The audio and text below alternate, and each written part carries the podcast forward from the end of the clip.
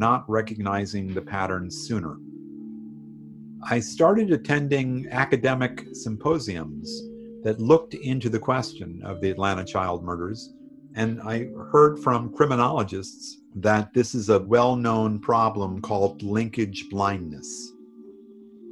That when there are connected cases, often the connection is not made by police because of the nature of how homicides are investigated.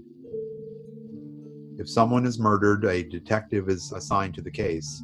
When another person is murdered, usually a different detective is assigned to the case. If there are commonalities to the two murders, those commonalities are not recognized unless those two detectives have a conversation over the water cooler. If those killings occurred in a neighboring jurisdiction, that conversation never happens. Experts in the field were saying that most connected murders go unrecognized. The links are very rarely made. And I kept that in the back of my mind.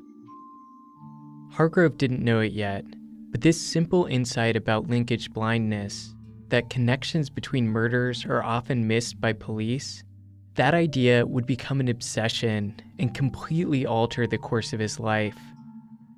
But his next clue wouldn't come until decades later when he was halfway across the country.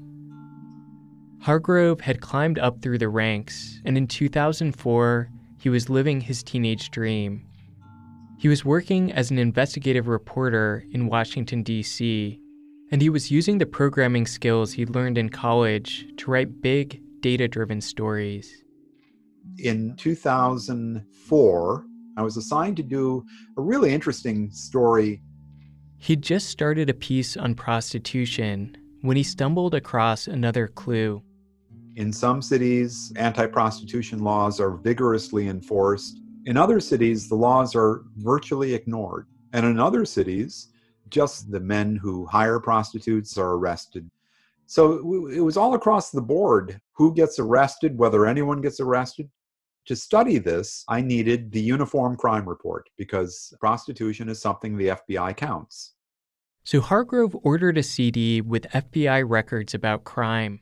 He was planning to compare prostitution arrests between different cities when he discovered something else. Included on that CD, at no extra charge, was a file I had never heard of called the Supplemental Homicide Report. Being paid to be curious, I opened it up, and what it was was line after line of individual murders. It showed the age, race, sex of each victim.